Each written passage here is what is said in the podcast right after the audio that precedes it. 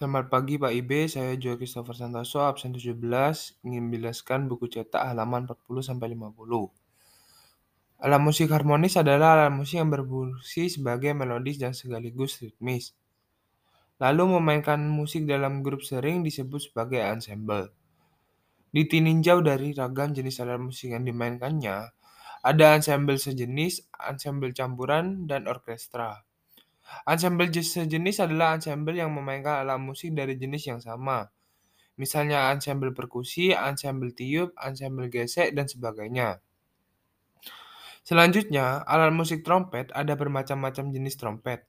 Di antaranya jenis C, D, E, EB, E, F, G, A, dan B.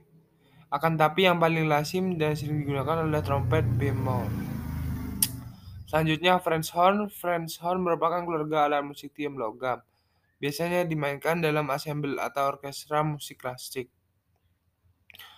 Selanjutnya klarinet. Klarinet adalah alat instrumen musik dari keluarga alat musik tiup. Selanjutnya saksofon.